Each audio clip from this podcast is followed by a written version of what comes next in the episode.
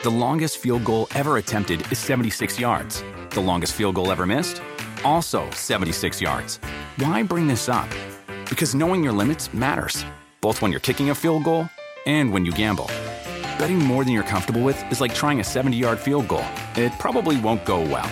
So set a limit when you gamble and stick to it. Want more helpful tips like this? Go to keepitfunohio.com for games, quizzes, and lots of ways to keep your gambling from getting out of hand.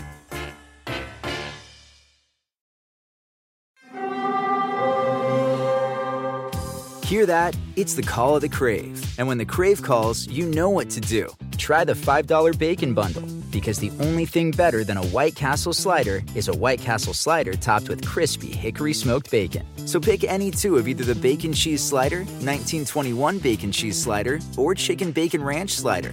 And also get a small fry for just $5 with the $5 Bacon Bundle. White Castle. Follow your crave.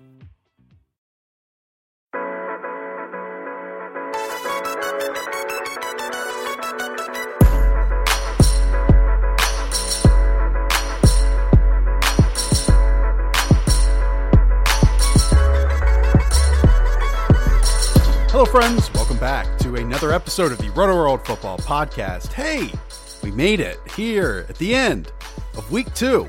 Thank you so much for being here, listening to this episode, this whip around, this review of almost all the games that happened on Sunday. I know you guys loved it last week. Thanks so much for the feedback. You got to me, you spoke to me, you let me know warm, fuzzy feelings in my heart because of it. I appreciate it. And all the writers and blurbers that joined this episode appreciate it as well. So if you have more of those, send them our way. Do want to mention that we have another podcast Tuesday mornings on waivers and news, uh, Thursdays and Fridays as well to prepare you for week three and beyond. And if I can just have a bit of your attention just for a moment here. Um, the reason I'm doing this podcast and had this idea of the whip around was because we lose listeners and viewers as the season goes along. It makes sense because fewer and fewer of you are winning or in contention for your fantasy championship. So hopefully this whip around will keep you for the entire year. That's the goal of it. It's not just fantasy based, it's football based as well. Um, again, I'm calling these people on their cell phones. The quality might not be at its best, but I do my best to make it good enough for you to listen and even better than that, enjoyable to listen to as well. We'll start this week with Patrick Daugherty, who had the Green Bay Packers at home against the Minnesota Vikings, winning 21 to 16. Aaron Rodgers, 22 of 34. Pat, I believe the Packers took a massive lead, then allowed the Vikings to come back in this one. They were winning 21 to nothing wow. early in the second quarter. Uh, Aaron Rodgers got off to an 8 of 9 start for like 116 yards, a pair of touchdowns. It was basically looking like um, you know, he knew how to play football again. And then, unfortunately, after that, he did get canceled yet again. I hate to uh, inform the audience, but he was canceled for the final three quarters of the game. But it was enough for the Packers already because if he was canceled, uh, Kirk Cousins was like extra, extra canceled. Um, so it was a huge, it was looking like it was gonna be a total Packers uh, boat race. And then special talent Dalvin Cook scored a 75 yard touchdown where he looked just ridiculously fast yet again. Kind of put the games, you know, the hashtag momentum on its head, and kind of a new game after that. Kind of a more unwatchable game after that. It was really fun looking the pack, seeing the Packers look like they knew how to play offensive football again, and then they really didn't the final two and a half quarters. But uh, Packers, not, they're not not dead yet. They're working on it. They're working hmm. on coming all the way back. Basically. So it, um, it looks like it's a very narrow offense for them, though, because Aaron Jones had 23 carries, 116 yards, and a touchdown on the ground. Davante Adams seven catches on nine targets, 106 yards, no touchdowns.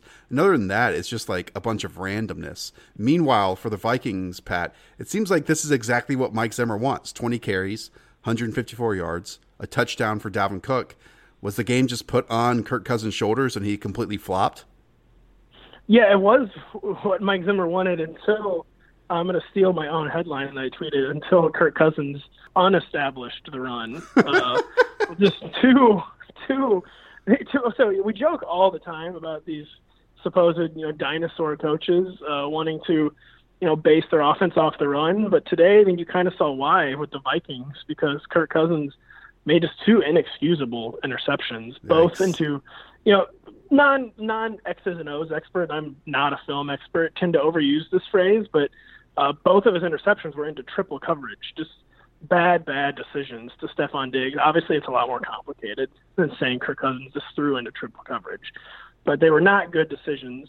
Uh, he fumbled back-to-back plays, lost the fumble on the second play. This was, just, you know, for a 31-year-old quarterback with a fully guaranteed contract, it was an inexcusable performance, and you can kind of see uh, why Mike Zimmer was at his wits' end with Kirk Cousins by the end of last year, and why this is, might be kind of like a fraught dynamic going forward for the Vikings because he's just not meshing with what they want their offensive vision to be right now, and they had to put the game on his his shoulders today, and he failed, and uh, so yeah, it's going to be an interesting dynamic going forward for the Vikings in that regard. 14 of 32 attempts, 230 yards, one touchdown, two interceptions. Um, yeah, I mean, Adam Thielen, 75 yards on five catches. Stefon Diggs had that 49 yard touchdown catch that saved his day. Dalvin Cook, though, is like the complete offense. I mean, 100 and what, 91 total yards. Pat, I guess my last question about this we saw the Packers defense fly around in week one. Did they do the same exact thing here and it just confused Kirk Cousins?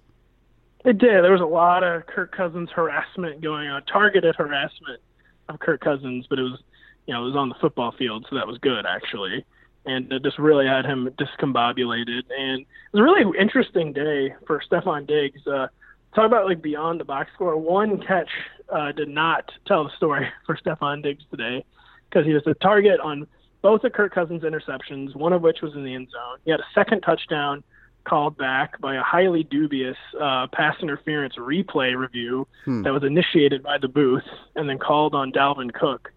That if you weren't watching the game, if you weren't watching the game, you were miffed. Everyone watching the the game was miffed, and uh, even his own his touchdown, which was a great, he just kind of outran the whole defense, was inches away from being a Jaire Alexander pick.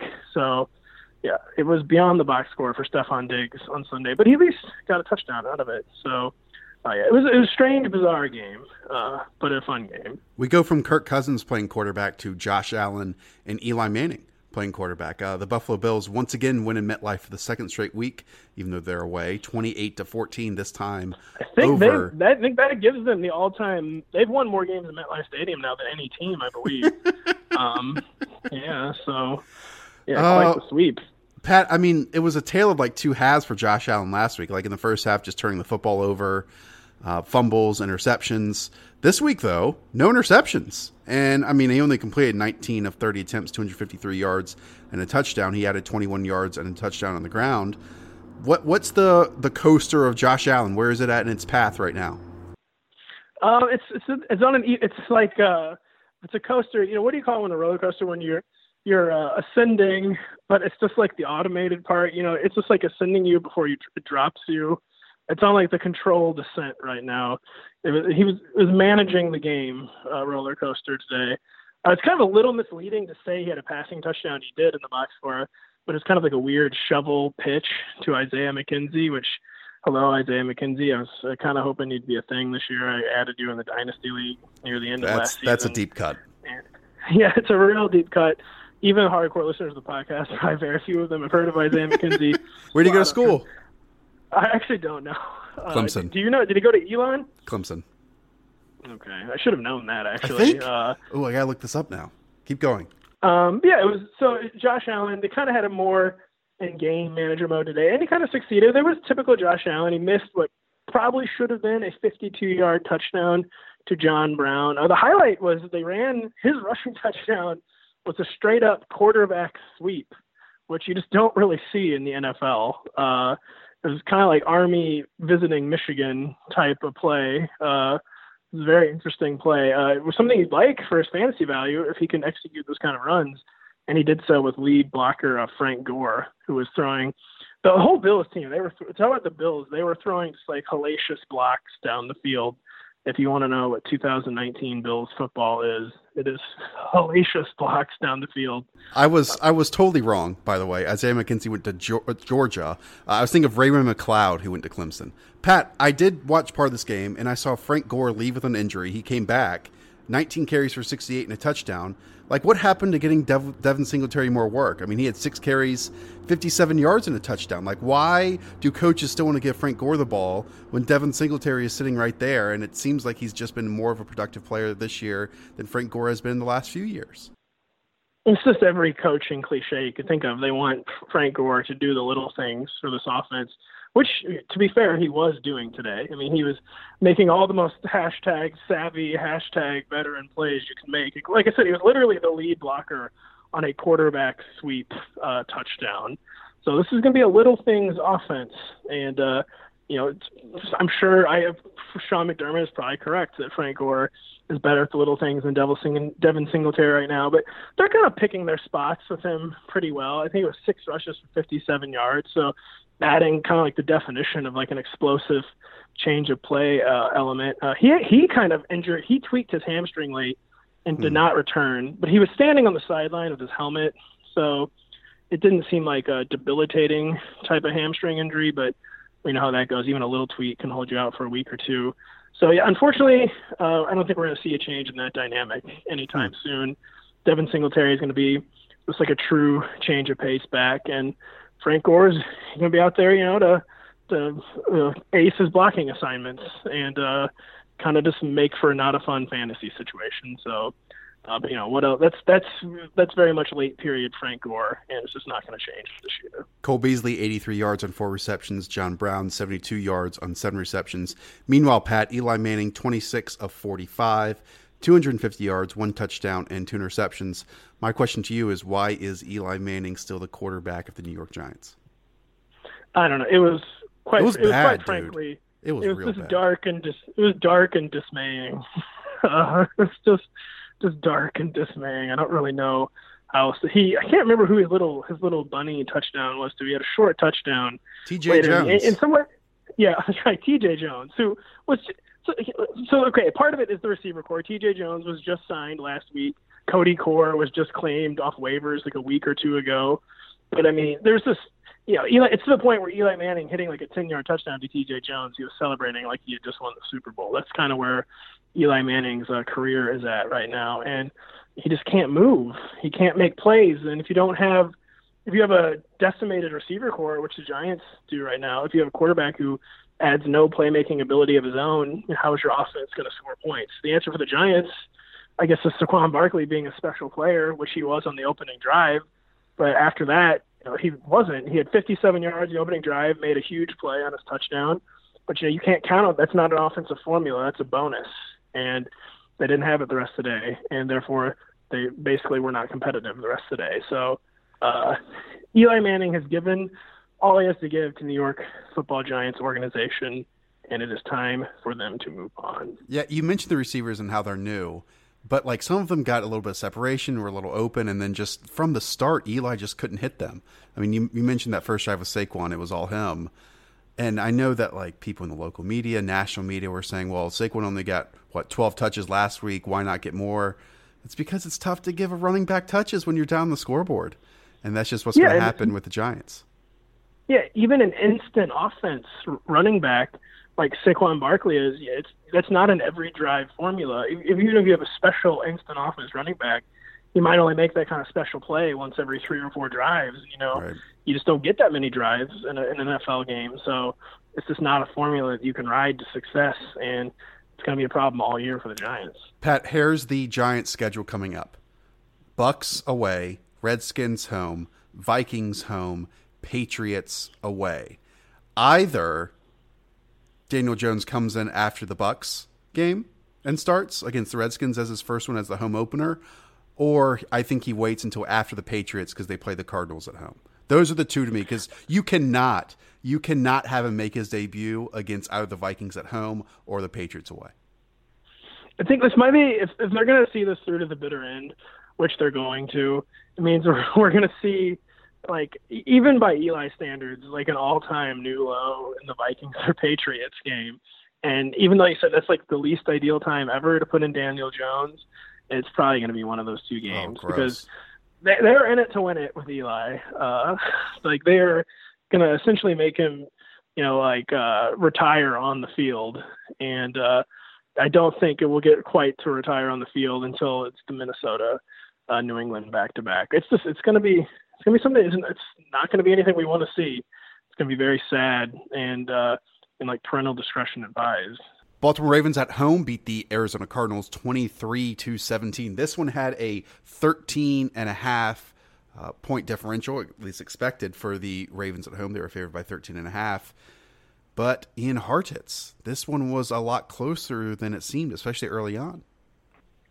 Yeah, you know, I think Kyler Murray kind of passed his test with flying colors compared to what we were expecting. Just super hard spot. I mean, you know, they were 13 and a half point dogs for a reason, but he came out and competed for four quarters. I mean, he didn't really have time to throw from pretty much the first drive to the end of the game, but I mean, even though he hasn't had any rushing production yet, you just watch him move around the pocket and you know buy himself time, and you can tell he's just one of the most athletic players on the field anyway. And then to top it all off, I mean, he had two throws he made probably 30, 40 yards downfield where they came off his back foot and they were just on the money. I mean, hmm. the the arm angles this guy can can do and still be accurate with was just truly incredible.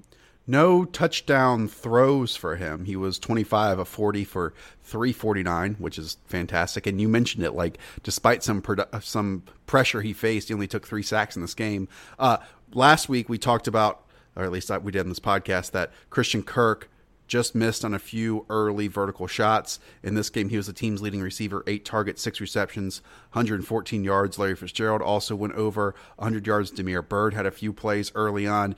Basically, what I'm saying here, Ian, the passing game was good, the running game was not. I mean, 20 total rushing yards on 11 carries. Was that the game script? Was that the offensive line? Should people who have David Johnson their teams be nervous moving forward?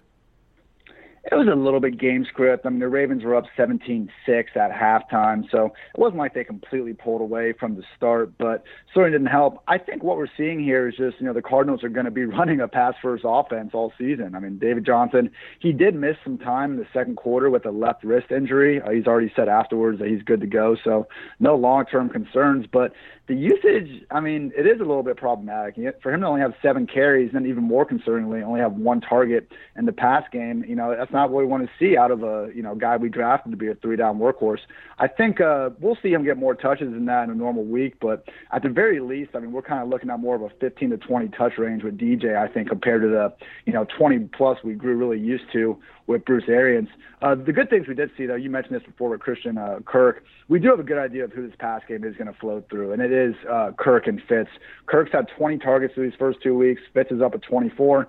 And surprisingly, Damiere Byrd was actually the full time uh, number three receiver. Hmm. Uh, um, Michael Crabtree and KeeSean Johnson rotated in that fourth wide receiver spot. So now we actually have five wide receivers uh, pretty involved on a play by play basis in, in, this offense. But pretty clearly, it's Fitz, Kirk, and Byrd uh, as the big three. You mentioned that Kyler Murray kind of aced this test. Uh, Lamar Jackson might be teaching the course. Uh, I mean, in this game, 24 of 37, 272 yards, and two touchdowns as a passer, continuing last week's glorious run as a passer. And then now we finally see his rushing upside 16 carries, 120 yards as well on the ground. Some of those were designed, but a lot of those were scrambles, Ian, and that's not exactly something we saw very often last year you said it was, it was crazy last week how good he did without having any rushing upside, and then we saw uh, this week what he's capable of when he gets that part of his game going as well. But yeah, Harbaugh even said in the post game press conference that a lot of those runs uh, were scrambles, and I mean that was the big kind of difference between Lamar and Josh Allen last year. They were both racking up yards, but Josh Allen's are almost entirely on scrambles, and Lamar's are almost entirely designed either way, I mean, you just see this guy in the open field with the ball in his hands, and he's just moving at a different speed. It's it's crazy that he's able to you know beat cornerbacks uh, to the edge and kind of just you know outrun these angles from uh, very confident defenders. And you know it's it's hard to call him anything but your QB three moving forward behind Mahomes and Watson. And you know I wouldn't argue with anyone that wants to even move him up to QB two territory. I know a lot of people, and I get these in the Twitter comments already. That like, oh, it's the Dolphins week one. Oh, it's the Cardinals in week two. I mean, these are NFL teams he's playing against. And he's doing this in front of the competition that he's forced to face, and he's doing it with flying colors. Like, there's no slip up at all. I mean, he fit some passes to Mark Andrews, who had nine targets, eight catches, 112 yards, and a touchdown, to Marquise Brown. Like, these are small window throws that no matter what team you're facing are impressive. And Lamar Jackson is doing it. And it just seems like he has already taken that next step. And we have another 14 games to go in his second season.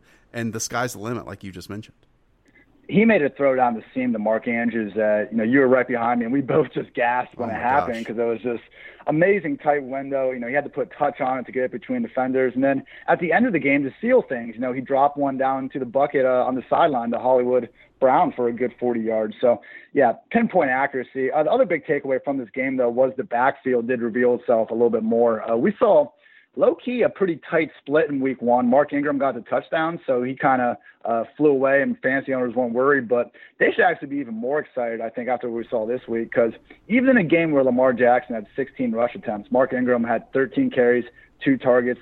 He played 39 snaps, and behind him we had Justice Hill all the way down to 15 snaps, Gus Edwards at 10. So it seems like Mark Ingram really is solidified as that starter in lead back. And it's looking like if Mark Ingram went out, I mean, I, I can see Justice Hill kind of hmm. leading this backfield. Uh, we talked about Mark Andrews. I think he's probably considered a top five tight end the rest of the way, if not even higher than that. I mean, what he's doing, it doesn't matter how many snaps he's playing. I don't know what it was in this game, but he's just balling out completely. And obviously, Lamar's favorite target, but other Lamar's favorite target is Marquise Brown. Uh, we saw two long catches for him for touchdowns last week. This was a little bit more consistency. 13 targets for Hollywood Brown, eight catches, 86 yards, no touchdowns, but a long catch of 41 yards. I mean, Ian, he's kind of drifting, if not already there, towards that every week flex play, wide receiver three. Definitely, and the big concern coming out of week one was just that he only played 14 snaps. But and I don't have the exact amount, but I know he was out there for the entire game, and it was a heck of a lot more than 14 this week. So as long as we're sure, you know, that he's going to be out there for over half the plays, I mean, that's good enough for me because, like you said, 13 targets. I mean, clearly this pass offense is designed to go through Mark Andrews and Hollywood, you know, one and two. And, it, you know, week one, we saw most of Hollywood's targets were down the field, you know, big play shots, which are fine. I mean, those are fantasy friendly targets. But this week, we actually saw him get a lot more short hitting, you know, high percentage passes, you know, a quick screen here, you know, a slant there. So it was good Love to see it. him kind of get these, uh, yeah, these these higher percentage short targets that will help him build a fantasy floor because we already know he has the ceiling. We're going to get to the Chiefs and Raiders game next because that is the other game that you covered. Um, that I also want to bring up the Chiefs because that's who the Ravens are facing next week: Lamar Jackson versus Patrick Mahomes. Um, we know that Mahomes won MVP last year, probably the odds-on favorite this year. But Lamar Jackson is making a case early, isn't he, Ian? Absolutely, and please NFL flex this game to prime time. I mean, this is going to be awesome, and yeah, man, if Lamar can keep this up as a thrower, especially, it's going to be hard not to give him that award. I mean, at this point, uh, can't say enough nice things about Mahomes, obviously, but I mean, we, we see all the kind of different talent at uh, you know at his disposal in that Chiefs offense. Lamar's doing this almost all by himself. I mean, I don't want to yeah. take anything away from Mark Andrews and Hollywood, but I mean, he truly is that offense. And I mean, the fact that the Ravens are doing all this and they, you know they're still pretty much paying Joe Flacco to be a franchise QB is not even on the roster. I mean, they're not even getting the uh, financial advantage of having a rookie QB, and they're still just falling out. So. And it's not like the Chiefs' defense is are world beaters either. Either. So like you start with the Dolphins, the Cardinals, and the Chiefs. They're a little bit of step up here, but um, in fact, let's get to that game. You also covered the Chiefs at the Oakland Raiders. Chiefs win this game 28 to 10. But Ian, early on, it was quite a close game. In fact, the Chiefs only scored points in the second quarter to the tune of four touchdowns. They were shut out in the first, third, and fourth quarters. Yeah, so the Raiders came right down the field their first two drives and were able to uh, score 10 points out of them. Uh, Derek Carr was looking good. You know, when, when he can just – step back, you know, one, two, three, and get that ball out uh, real quick. You know, his average release time in week one was uh, among the top three, you know, quickest quarterbacks in the league. Like that's his game. It's when he kind of sits in the pocket, he lets the pressure get to him. That's when mistakes start to happen. So he was able to kind of stay within himself those first two drives, but after that, things just got rough. I mean, he finished the game only averaging 5.2 yards per attempt, which is really brutal. I mean, the only receivers he was really efficiently throwing the ball to were Tyrell Williams and Darren Waller. I think it's going to be pretty uh, tough to expect much uh, much uh, fantasy relevance from any other pass catcher in this offense. Hunter Renfrow did have a team high eight targets, which was interesting to see. Only 30 yards on it though, so not expecting too high of a ceiling for him. But yeah, I mean, look, Derek Carr, he threw two picks. One was in an end zone fade to Tyrell Williams, where he just didn't even really give him a chance to go up and get it. And the other one was pretty much directly out of linebacker's face. So was not a good game from Derek Carr. So writing this down, when Derek Carr has to do quarterback things, Derek Carr stinks. Okay, got it. Um, other side, you have the MVP. You have Patrick Mahomes, 30 of 44, 443 yards with four touchdowns. I believe they scored two touchdowns uh, in the span of one minute and one second. Uh, again, it's not like they put up points in the first, third, or fourth quarter. This was all done in a single quarter, and it was all done not all of it, a lot of it, Demarcus Robinson, a no name player until now, who saw six targets, six catches, 172 yards, and two touchdowns. Just these vertical moonshots that Mahomes was throwing were absolute laser beams, and Robinson was making somewhat difficult catches look easy as well. This was like the most handcuffs we've ever had to see Mahomes in a game. No Tyreek Hill. Their left tackle, Eric Fisher, played about two plays before he tried to play through a groin injury, wasn't happening, so he was out by the end of the first drive. And their running backs totaled 31 yards on 22 rush attempts, Ooh. and it didn't matter because Patrick Mahomes threw the ball wherever he wanted to. He had, you know, Travis Kelce streaking free in the uh, intermediate areas of the field a lot, but these are also just dimes, man. I mean, look, Sammy Watkins was like the only Chiefs player not really have a big game. He had 13 targets, and a lot of it was underneath. But you said it, Demarcus Robinson and Mecole Hardman just – running three down the field. And even when they weren't, Mahomes was just putting the ball in the breadbasket where it needed to be. He actually had a 72 yard touchdown to Hardman in the third quarter. They got called back on a very iffy holding penalty on LeSean McCoy. So mm. uh, they could have put up some points then if it wasn't for that. But this offense is just so special. They, you know, he can make any throw. There's another pass to uh, Hardman that got called back where Mahomes was rolling out to his right throws back across the field, you know, pretty much a throw that any quarterback's going to get yelled at for making, but Mahomes has actually, uh, you know, got the arm strength to do it. So it, it was so much fun to watch. The, the interesting thing, though, to take away is that Damien Williams did actually uh, hurt his knee in the fourth quarter and did not return. So in the post game, didn't give much clarification on how serious. And Andy Reid also mentioned that LeSean McCoy has an ankle injury. Again, not mm. sure how serious these are, but more than anything, I think it's just a reminder that you know if you got that extra bench spot, get these guys and even get Darwin Thompson because I think even if Shady or Dame gets injured, you know, we're still going to see somewhat of a two back committee. And as we saw today with Demarcus Robinson, you know, even if it's, even if you're an auxiliary kind of option in this offense, that's still enough to put up massive fantasy numbers. Yeah, I mean the Chiefs have done a lot of positive things so far this season, but running the football is not it. I mean, you mentioned 31 yards. LeSean McCoy had 23 of them. Damien Williams eight, with a combined 20 carries between the two. Uh, Travis Kelce, nine targets, seven receptions, 107 yards, and a touchdown. You mentioned Mecole Hardman as well. Six targets, four catches, 61 yards, and a touchdown. We all expected some regression to hit from Patrick Mahomes. I don't know if he found his kryptonite yet. Uh, he's just been fantastic. Um, Ian, thanks so much, man. We'll talk to you later in the week. One more thing uh, before you. Before yeah, go, go ahead. Your namesake, Josh Jacobs. Wow, man. He had this 51 yard run where he showed burst, agility, and then 45 yards downfield, he put his shoulder into the safety and picked up an extra five yards. I mean, nice. cannot say enough good things about him running the ball.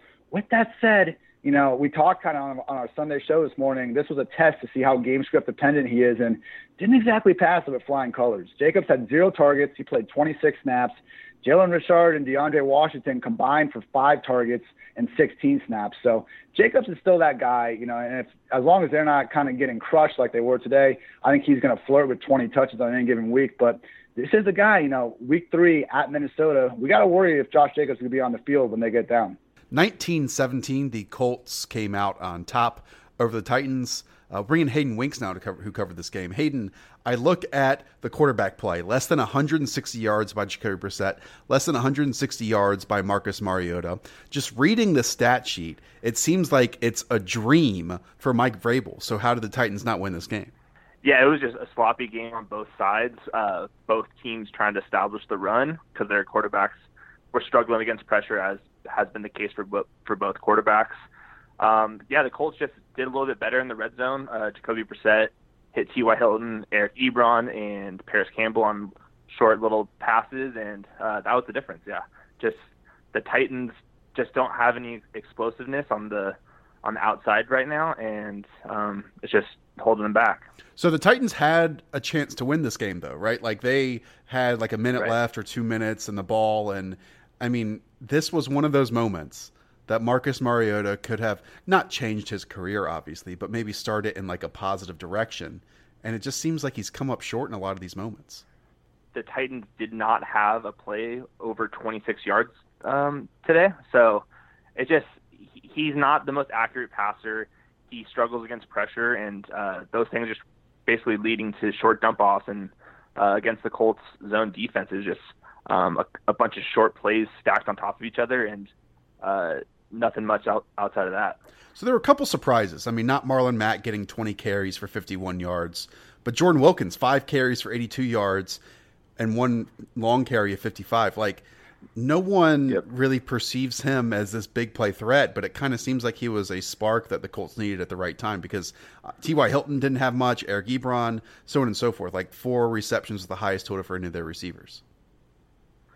Yeah, he he hit he hit the hole really hard on one play. Um, got past the secondary, uh, showed some some good speed, and uh, got tackled like within like the 20 yard line, I believe.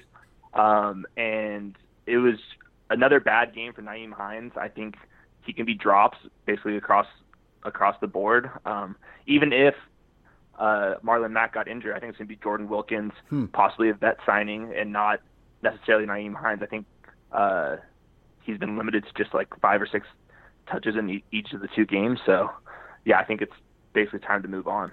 Even in a really sloppy offensive game for both sides, Derrick Henry got his 15 carries, 81 yards, and a touchdown. But the major difference between this week and last week Hayden seems like the lack of big plays on the Titans side. Um, I mean, AJ Brown had two long catches last week. This week, just five targets, three catches for 25 yards. Corey Davis actually logged a catch this week, five targets, three catches, 38 yards. Delanie Walker, six catches, four receptions for 39 yards. I mean, it's basically the same thing that I'm saying over and over again. Uh, it just seemed like this this team completely lacked any excitement. Yeah, it really did. Uh, Coffee got through got through this game for me. Um, yeah, it's it's, it's Hen- Derrick Henry at the goal line, and that's and, it. Uh, yeah, and then he'll he'll bust off a couple of big plays. He was uh, an ankle tackle away from another one today. Um, but yeah, uh, the Titans even went to uh, they threw a, a play action pass to their left tackle today um, for a touchdown. Uh, otherwise, Derrick Henry would have had a second touchdown. So that was pretty tilting. I'm shocked that they paid Adam Humphries so much money and aren't using him. I mean, he had two rece- two yep. targets, two receptions, and negative one yards. It kind of seems like maybe he was insurance for Delanie Walker, but like they can't coexist in this offense yeah. together. Anyways, I mean, I feel like we've spent so much time on this game. It was cool to see Parris Campbell get his first touchdown, one reception, 12 yep. yards for that kind of crossing route touchdown the back left side of the corner. Uh, Brissett's making a couple throws. Like, again, the volume's not necessarily there 28 attempts, 17 completions, but he's making a couple throws that are allowing the Colts either to stay in the game or even win this game like they did. Uh, let's move over to the Saints at the Rams. Big storyline here early, Hayden, was uh, Drew Brees, I believe, injuring his thumb either in the first quarter or in the first half, and then he missed the remainder, and he could be out an extended period of time. Yeah, he got hit by Aaron Donald right in his throwing hand. It looks like it could be a thumb I- issue. Um, he went over the sidelines, got it taped up. Um, the trainers were looking at it for a while. He looked in obvious pain. He tried to grab a football, but outside of that, did nothing. I don't think the broadcast ever showed him throw a football on the sidelines. He was in a hat almost immediately and did not have his helmet on. Um, he tried to give it a go at some point in the second half, but it didn't look like it was too serious. So uh, definitely really concerning. Teddy Bridgewater did not look very great. Um, they have a game in Seattle next week, um, so a lot a lot's on the line. 27 to 9 the rams won this uh, yeah you mentioned it teddy just 17 of 30 165 yards no touchdowns and because of that i mean alvin kamara was limited as well 13 carries for 45 yards um, as a rusher and then as a receiver just three targets one reception 15 yards that video of drew brees kind of trying to grip a football and immediately dropping it certainly did yep. not look good at all um, on the rams side I mean, Jared Goff had one awesome throw in the first half. Outside of that, and outside a couple drives, everything was fine in this Rams offense. But again, the most important story here, Hayden, is the split backfield between Todd Gurley and Malcolm Brown. Last week, we saw that Malcolm Brown really had the bulk of the work in the first three quarters, and that included goal line work. What happened this week with Todd Gurley versus Malcolm Brown? Their roles basically uh, switched from last week. So Gurley got most of the goal line carries. Um, he was seen on a stationary bike when they were at, like at the one yard line um, in the fourth quarter, but it was back to not quite the 2018 Gurley, like not at all. But he had four targets after only being targeted once last week more goal, goal line carries. So um, I think it's it's going to be pretty inconsistent. I'm not even convinced that the Rams know exactly what they're doing. He was last week. Gurley was in on the fourth quarter. This week it was a bigger lead, and Gurley was still in. So I'm not sure exactly what the Rams are going to be doing moving forward. Um, I think it's safe to put Gurley on the RB one two borderline, um, but you can't be super confident week to week. 16 carries, 63 yards, and a touchdown for Todd Gurley with a long run of 20. Malcolm Brown, six carries, 37 yards with a long run of 13. Um, yeah, you mentioned it. Four targets this time, three catches, but just four yards from Todd Gurley. Meanwhile, Malcolm Brown had a reception for 10. Both backs look talented. Um, so it is interesting again that Gurley had 19 touches this week compared to I think like 14 or 15 last week. Still not in that 20 to 25 range that we are accustomed to in 2018. And the real standout was that Cooper Kupp play, right? That he was down at the one yard line, looked like he scored, broke a number of tackles. But that's awesome to see Cooper Kupp work back from an ACL. Obviously, no one Ram is going to like exceed expectations necessarily or like break out amongst the rest but each one has an opportunity in any one game to be that lead wide receiver.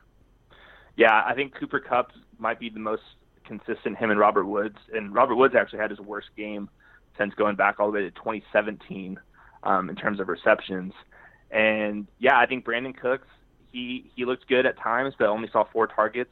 His home road splits um, are are pretty dramatic, and they're heading into Cleveland. But yeah, Goff Goff isn't playing good enough to to keep all three of them as top 25 options week to week. Um, so yeah, I think we're going to see a little bit of inconsistent play from at least one of one of the three each week. Bringing on Jesse Pantuosco now for the Patriots' absolute destruction of the Miami Dolphins, forty-three to nothing. I mean, Jesse, let's not waste people's time too much with this game. The main story was Antonio Brown, eight targets, four catches, fifty-six yards, and a touchdown. How was that connection early and often with Tom Brady?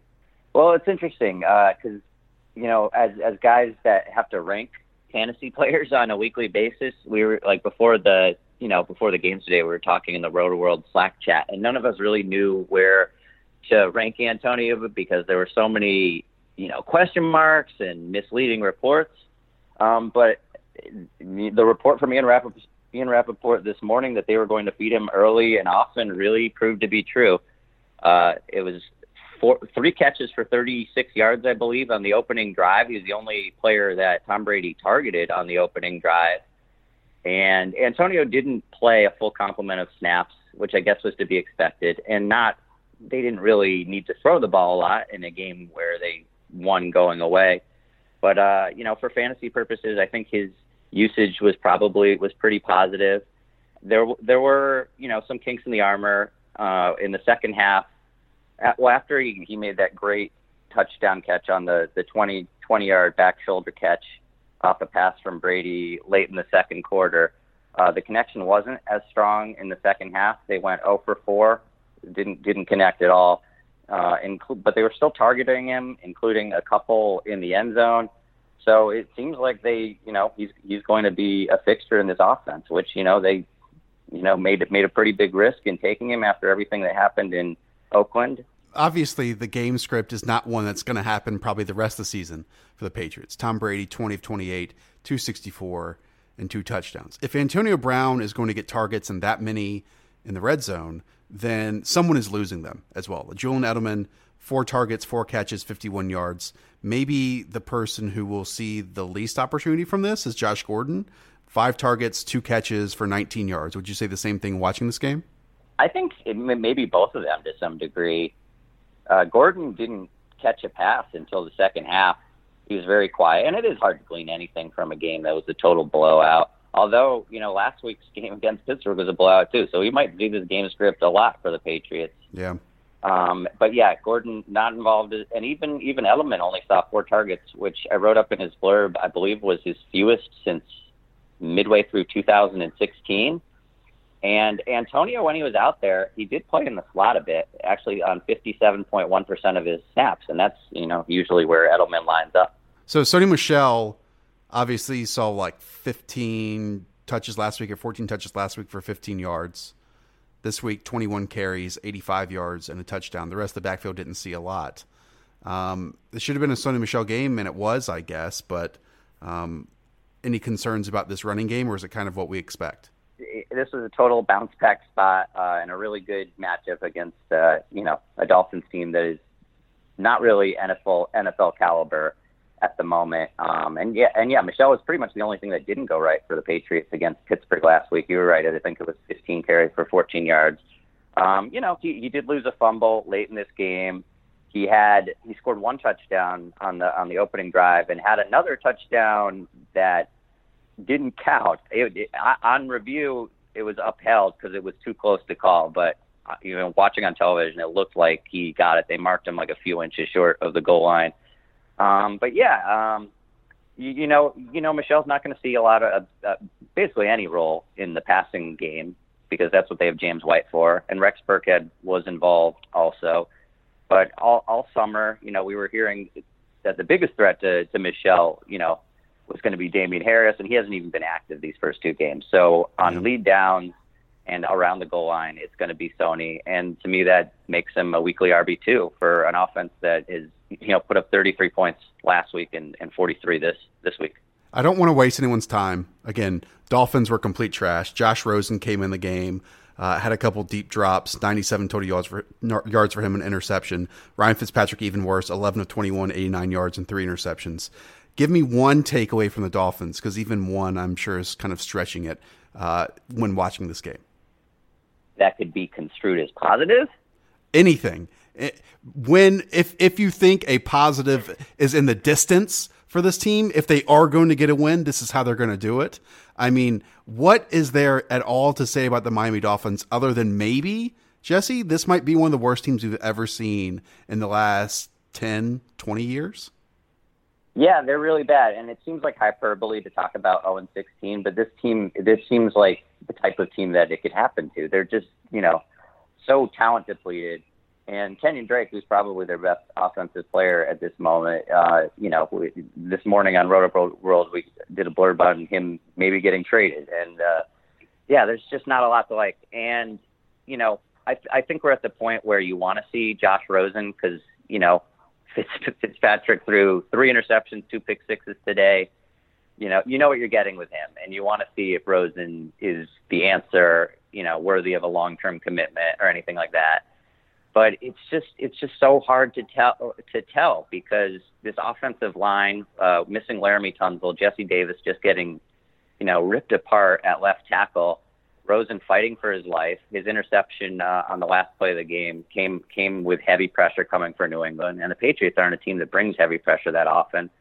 Um, but there's just the, between the supporting cast, a really weak offensive line. I don't think that there's any way that Rosen can succeed. And it's really a shame because he's a guy I love coming out of UCLA, and he's been put in two two of the worst situations possible his first two years in the league, with poor coaching and a, and a weak supporting cast in Arizona, and now uh, you know a, a very a very weak supporting cast in Miami. So let's close out your hit with the other game you covered. That's the Bears and the Broncos. Um, we go from bad quarterback play in the Dolphins to bad quarter play on the Bears. Um, Mitch Trubisky, 16 of 27, 120 yards. But Jesse, should he even get credit for this game-winning drive that he he didn't even construct it, but was a part of, was like an ancillary piece of, uh, because as time expired, the Bears did hit a game-winning field goal. Well, I guess the credit would have to go to Eddy Piñeiro, who made the, you know, a do or die kick from 52 yards out, which has got to be such a you know, such a welcome relief for the Bears after last year's Cody Parkey double doink nightmare in the playoffs against Philadelphia. But yeah, this is the second underwhelming week in a row for Trubisky, who really struggled against the Packers in the in the opening Thursday night game. And today, he didn't make any mistakes. I guess no interceptions, didn't take any sacks, but he he only he only uh, averaged 4.4 yards per attempt, Um, wasn't really stretching the field. You knew Allen Robinson had a tough matchup against Chris Harris, who, who followed him throughout. And uh, yeah, on that last drive, Allen Robinson did finally break three for the the 25 yard catch to set up the game winning field goal, which was a little suspect because it seemed like the game was over, but the the refs credited credited uh, them with the timeout, gave them one second to, to line up for that kick, and it's you know it's, it's Denver, the ball flies, so uh, Piñeiro had no trouble hitting it from 52 yards out. What also stands out in the stat sheet, Jesse, is David Montgomery seeing 18 carries, just 62 yards from those 18 carries, though, and a touchdown. But stands out because last week Mike Davis outsnapped him. Last week Tarik Cohen outsnapped him. Um, it seemed like they used him as possibly a feature back in this game. Yeah, I would agree. That would probably be my biggest takeaway from this game as a whole, besides uh, Emmanuel Sanders on the other side looking so healthy, which is crazy coming off the torn Achilles. But yeah, uh, Montgomery didn't have a great game, 3.4 yards per carry, but he got the goal line look, scored his first uh, NFL touchdown. And yeah, more importantly, he led the Bears in backfield snaps, which was the opposite of the opening week where he saw the fewest. Um, and it, it, I mentioned Tarik Cohen in that backfield mix, although he basically was used as a slot receiver in week one. Was used a little more traditionally this week as sort of, you know, his more his usual receiving down role. Did did get four carries, didn't get any in the first game, but uh, yeah, Montgomery led the backfield in, in touches, snaps, was the goal line guy, and those those are all the things you want for fantasy purposes. You know, the lack of efficiency, it's not great but uh, you know that you want the guy who's getting the goal line touches, and you know that that's Montgomery. He, uh, you know, he didn't look last week. He didn't look like the RB two back end RB two RB three that we drafted him to be, but this week was a lot closer to that version that I think a lot of us were envisioning on, in in drafts this summer. Mike Davis just three touches again compared to last week. Um, Joe Flacco, fifty attempts, that is not a winning formula, yet basically the Broncos won this game because of his connection to Emmanuel Sanders. Like a last second knee dragging um, touchdown in the back right corner, then rather than go for the tie in overtime, uh, Vic Fangio goes for the win in his what he thought and goes for a two point conversion, which was also from the slot to Emmanuel Sanders. Um, look, I don't want really anyone attached to Joe Flacco, but I mean, what a performance from Emmanuel Sanders, like you said, just off a short period of time from that torn Achilles last year. And what a gutsy call by Fangio too to to go for it there. Uh, you know, uh, that that was that was a pretty gutsy call, and it, and it worked out. And Sanders made an incredible catch before that, uh, with as you mentioned in the Slack, Santonio Holmes esque and it was it was a nice bit of resiliency by by Flacco as well because they they drove on the previous drive, you know, down to the two two yard line. They had third and goal, and Flacco gets intercepted by Kendall Fuller on a, a ball that he forced to Sanders. So both of them kind of made good on that. And you know, in in the preseason, the first time that I saw Sanders, I think was the dress rehearsal game against San Francisco, and he only played about a quarter. But I was just shocked at how you know, how fast he still looked coming off what many consider to be the worst injury in sports, worse than an ACL. And, you know, Sanders not only is, is showing that he's at full speed, he's getting the volume, he's getting the snaps, he's showing an immediate connection with Joe Flacco. And Courtland Sutton has too. He had a good game against Oakland, wasn't really, had, had a tougher time today, but made several do or die catches, uh, including one on fourth and long in, in the fourth quarter to, to keep things going for Denver. So I think both of those guys are going to be part of the the weekly fantasy conversation. Sanders and and Sutton. Royce Freeman, 11 carries, 54 yards. Phillip Lindsay, 13 carries, 36 yards. Kind of a non starter for both. But Royce Freeman actually had five receptions, which was surprising, on seven targets for 48 yards. Jesse, thanks so much, man. Talk to you next week. Nick, a lot of talk this week about Gardner Minshew. Not just, you know, his personality, his style, but also the way he came in and played quite well last week. Did it hold up? Did Minshew Mania make an appearance in a 12 to 13 loss to the Houston Texans? A little uh, Captain America flavor, this guy. Um, he he started off really. I mean, he didn't seem to have much going on in, at the beginning of this game. The pressure was getting to him a little bit. He was holding on the ball too long, uh, taking some sacks, but he definitely turned it around after the jitters got out of him. Uh, second half, he played much better than the first half. Uh, used his legs to create some plays as well. I think he led the team with like 56 rushing yards or something like that. Um, had a couple big runs on the final drive that almost would have tied them the game. They went for the win with a two-point conversion at the end. Lamar, uh, not Lamar Miller, Leonard Fournette was stuffed at the uh, goal line on the two-point conversion attempt, but uh, just a mixed bag from Minshew. Honestly, I mean, I'm not like super excited about him, but I don't think he's like really bad or anything. He's just like a mid-range, mid mid mid tier quarterback for me right now. Yeah, it seemed like his internal clock just wasn't there at the beginning. He was 23 of 33, yeah. 213 yards and a touchdown. Also took four sacks. Also lost a fumble. Um, I do yeah. want to get to the end I'm of this actually... game though, because like he made some plays, especially to basically tie the game. Yet instead of tying uh-huh. the game, Doug Marrone decided to go for a two point conversion with like 30 seconds left in the clock, something like that. And rather than you know put it in the hands of the guy who got you the score and Gardner Minshew and his ability to create time and find anyone down the field, they decide from that two yard line to hand it off to Leonard Fournette straight up the middle. Like what the hell, Doug yeah. Marrone? I, I was honestly surprised he didn't get in. Like he had the second surge and like it looked like he was going to get in, and then like the defender just stonewalled him at the goal. I mean, he nine times out of ten, I think that gets in. But I mean, like you said, I mean, I don't know. I, I like putting the ball in front of hands, and I know it's a kind of a cop out, but I like putting the ball in front of hands. There, honestly, he's your best player. He's your offensive centerpiece. I, if if it went the other way and like Minshew wouldn't have thrown a completion, I think we would have been saying the same thing the other way. So I don't know. But one thing I'm kind of concerned about here is Dede Westbrook in this spot. I mean, he doesn't seem to have very much of a connection with Minshew. Like they didn't like together during the summer. Like Minshew had the second team and Westbrook ran all those reps with the first team. So Minshew kind of has this like uh, connection with DJ Chark, who they, they practice together a lot this summer. So I'm kind of kind of intrigued by that connection. He uh, Chark led the team in targets this week, caught another touchdown. So I'm not I'm not super up on Westbrook after we were um, expecting a breakout this year. Yeah, five targets for Westbrook, just one catch for three yards. Meanwhile, DJ Chark, nine targets, seven catches, 55 yards, and a touchdown. And Chris Conley, five targets, four receptions, and 73 yards. So, yeah, maybe DD is down as that wide receiver three in the group. Um, on to the Texans, real quick. I mean, DeSean Jackson had an amazing uh, primetime performance against the Saints defense, yet against the Jaguars defense, who were lit up last week. He goes 16 of 29, 159 yards, takes four sacks, and only adds five rushing yards, a touchdown to go on top of that. But it certainly reads like it was not a good performance from Deshaun Watson. Yeah, that that touchdown definitely saved his fantasy day for sure. I mean, this offense just did not move. Like Carlos Hyde was their best player, which is which is wow. sad to say. But he had 20 carries for 90 yards.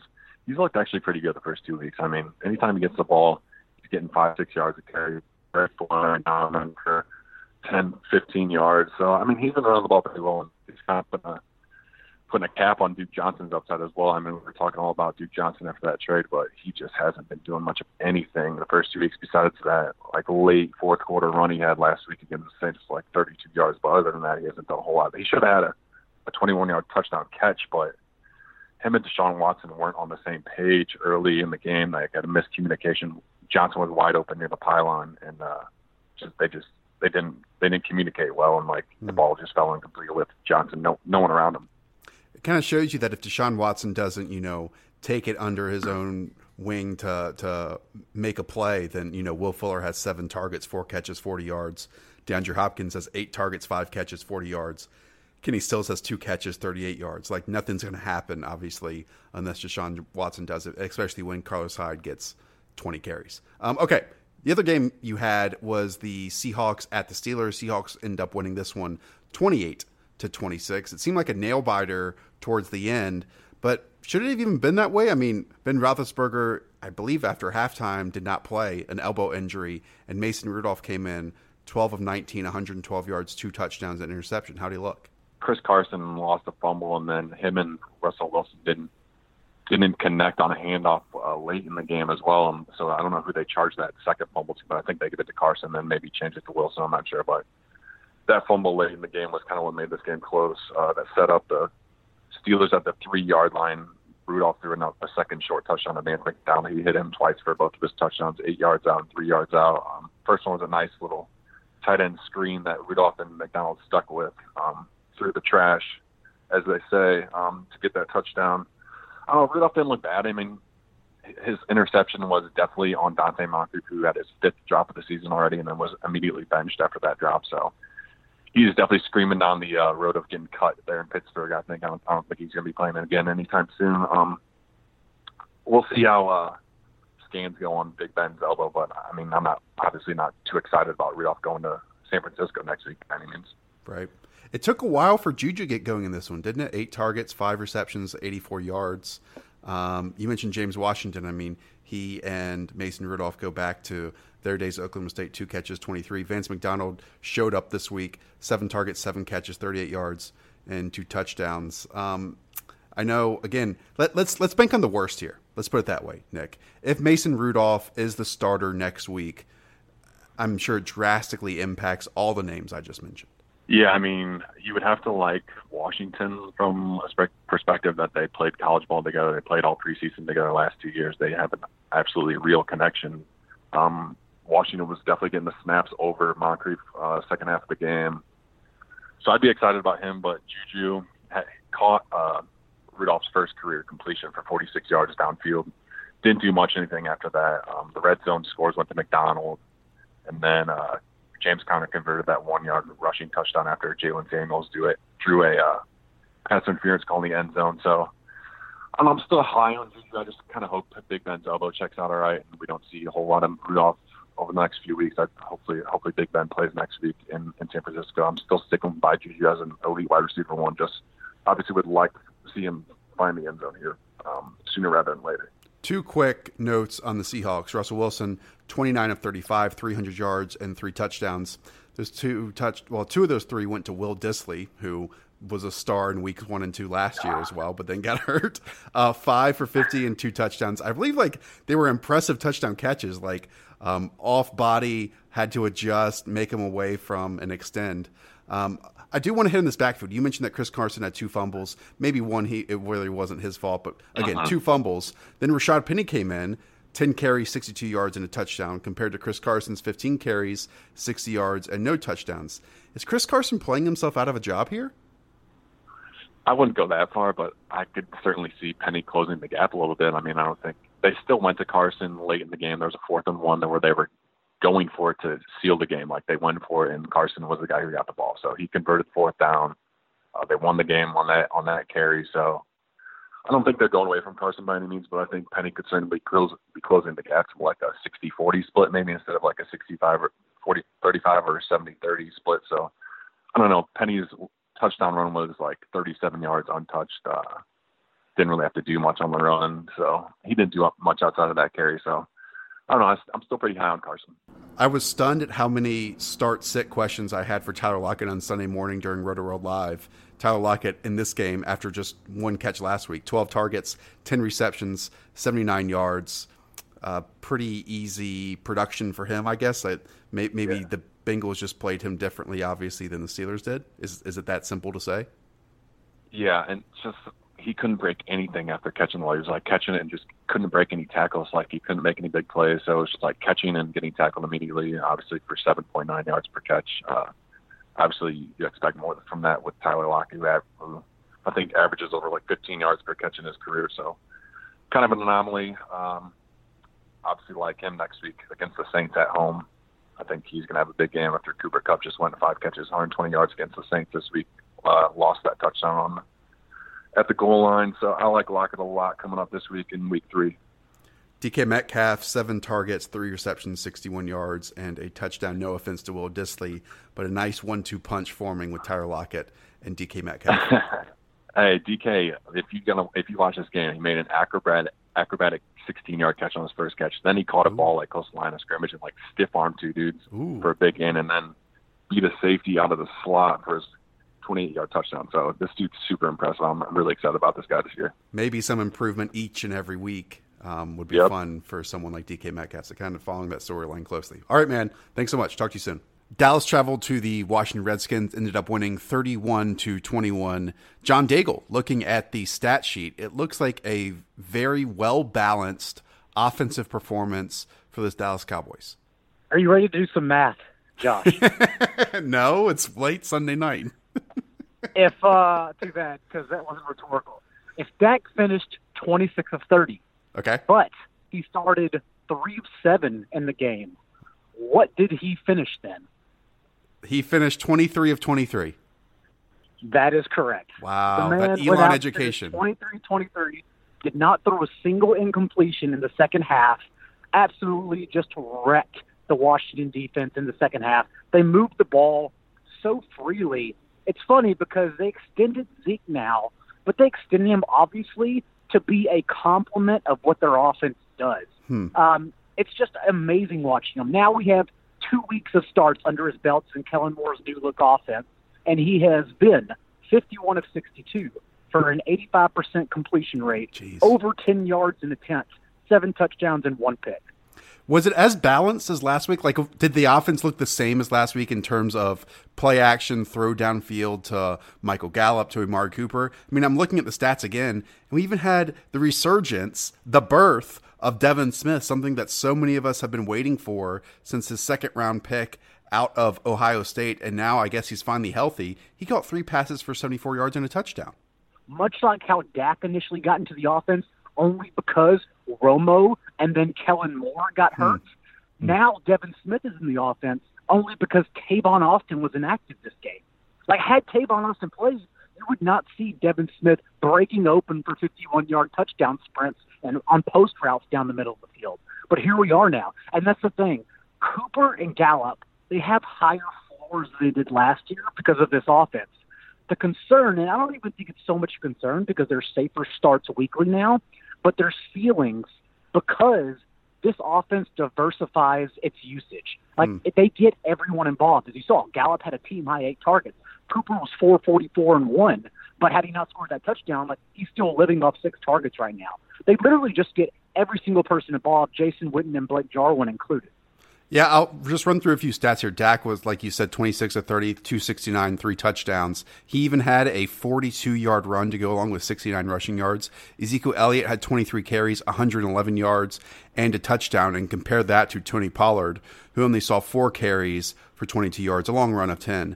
But yeah, I mean, Devin Smith, three. Sorry to cut you off, but like I need to make sure I get this in because we get so many questions on Michael Gallup on right. our Sunday morning start sit show and throughout the week. And and I was questioning it, thinking oh, like maybe we still treat Gallup too highly. But Gallup is honestly a weekly flex option, if not WR3 in this offense. Um, Dak missed him again for a wide open touchdown. Like he just ran down the middle, wide open, and Dak overthrew him fingertip length, just as we saw last week.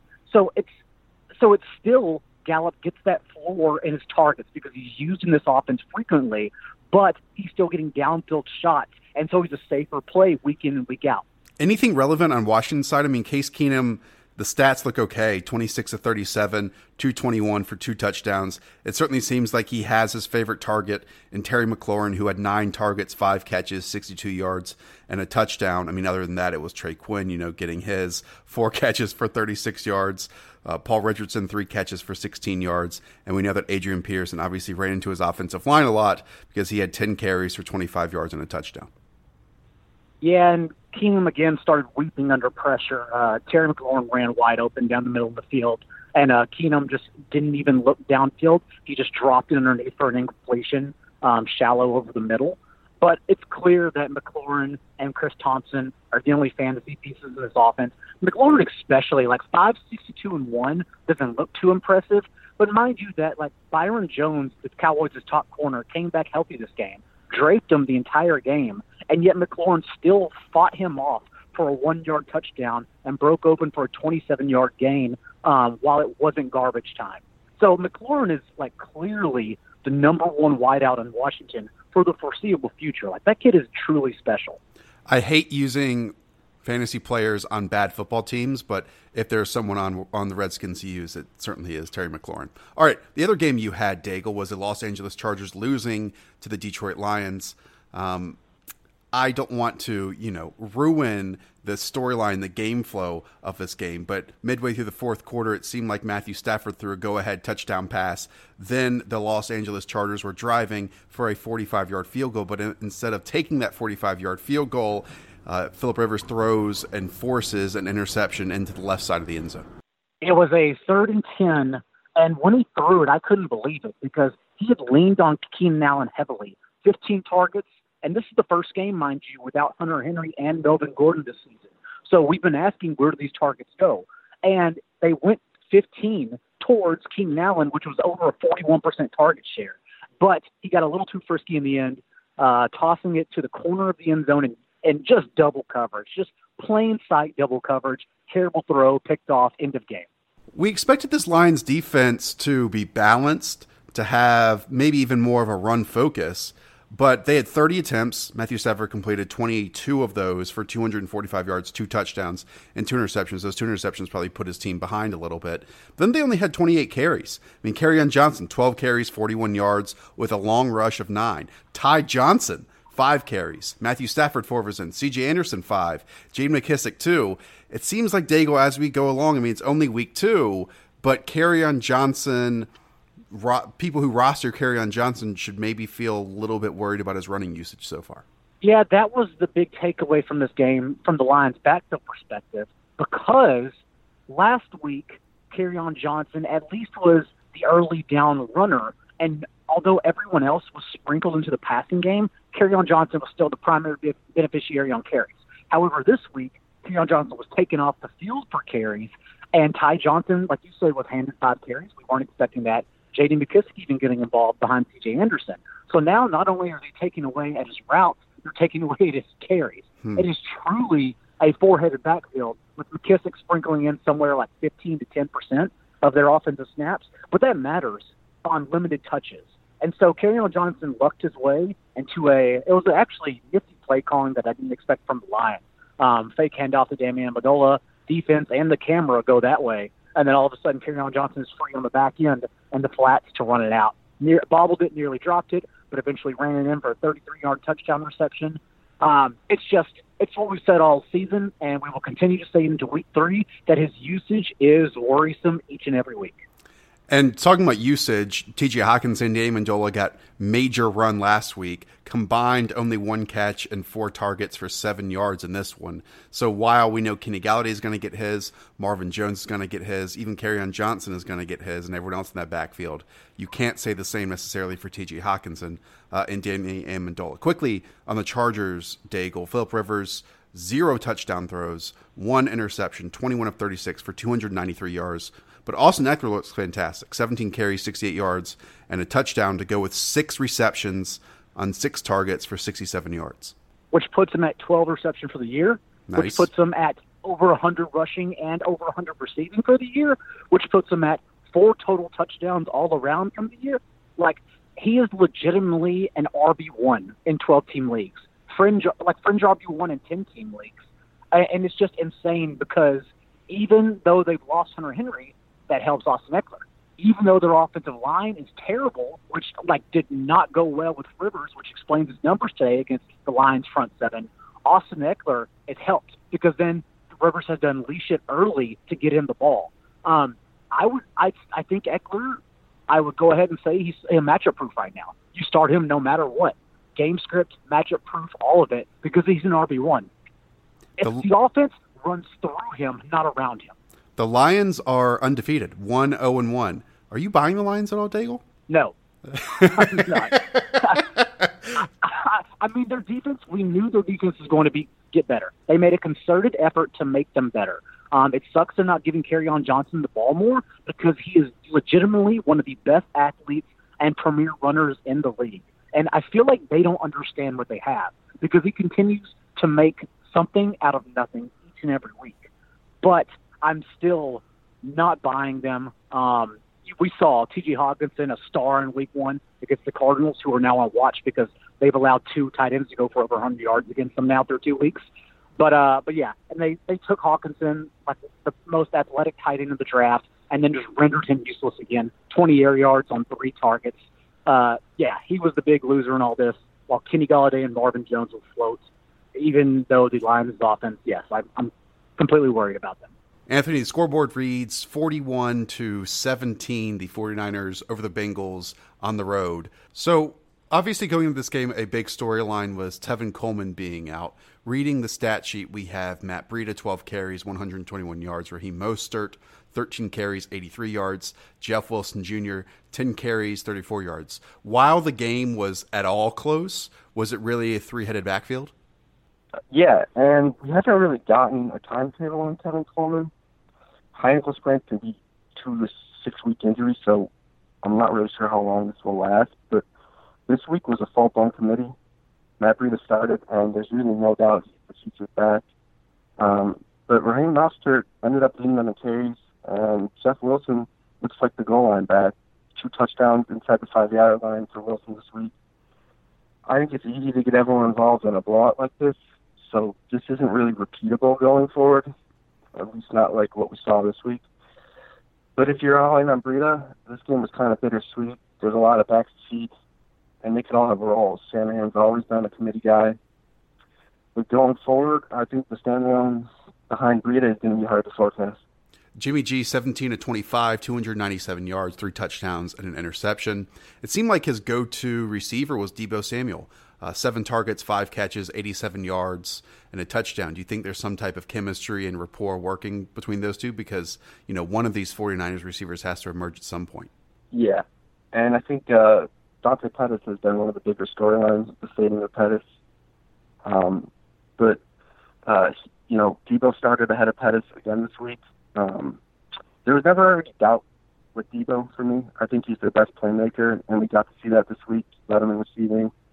But it's more than that. The 49ers featured him. Three of his catches were behind the line of scrimmage. They gave him two carries, and he actually, his longest run was actually called back on holding. Deebo, I think, can be a Pierre Garcon for them. Hmm. High volume, between the 20s. Um, I think Kittle's very obviously still the top red zone guy, but Deebo's got some touchdown equity. Um, it's not bad. He scored this week on a red zone target, and I think his role is just going to continue to grow. Yeah, Kittle, three targets, three receptions, 54 yards after seeing a boatload of targets last week. Uh, shifting over to the Bengals. I mean, you had such a high even in a loss in week one, and then a low in this game. Andy Dalton, 26 of 42, 311, two touchdowns, one interception. I mean, that's a fine stat line. I'm assuming a lot of that came in the second half and a lot of this production from Tyler Boyd 10 targets, 10 receptions, 122 yards, and John Ross, four catches, 112 yards, and a touchdown. Like, if you just looked at those, you would think the Bengals played well, but they obviously didn't.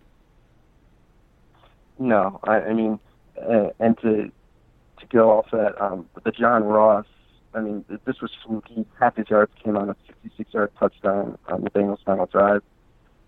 Uh, it was a nice play. Ross plays the secondary, but yeah, garbage time on that one. Uh, I'm selling Ross. AJ Green's getting close. I think they said on the broadcast Green is targeting week five. So yeah, it's possible these first two weeks go down as Ross's best games.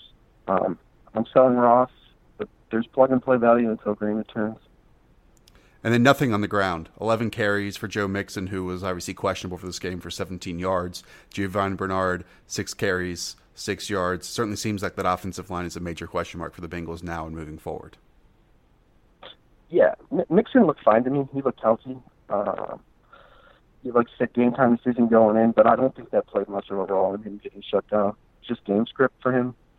The 49ers front four dominated the Bengals offensive line. They didn't have Cody um, Cordy Glenn again this week. So I think uh, this was offensive line and game flow for Mixon. I'm not real concerned about game. Life is a highway, and on it there will be many chicken sandwiches. But there's only one McCrispy. So go ahead and hit the turn signal if you know about this juicy gem of a detour. Walmart Plus members save on meeting up with friends. Save on having them over for dinner with free delivery with no hidden fees or markups. That's groceries plus napkins plus that vegetable chopper to make things a bit easier. Plus, members save on gas to go meet them in their neck of the woods. Plus, when you're ready for the ultimate sign of friendship, start a show together with your included Paramount Plus subscription. Walmart Plus members save on this plus so much more. Start a 30-day free trial at walmartplus.com. Paramount Plus Essential Plan only. Separate registration required. See Walmart Plus terms and conditions.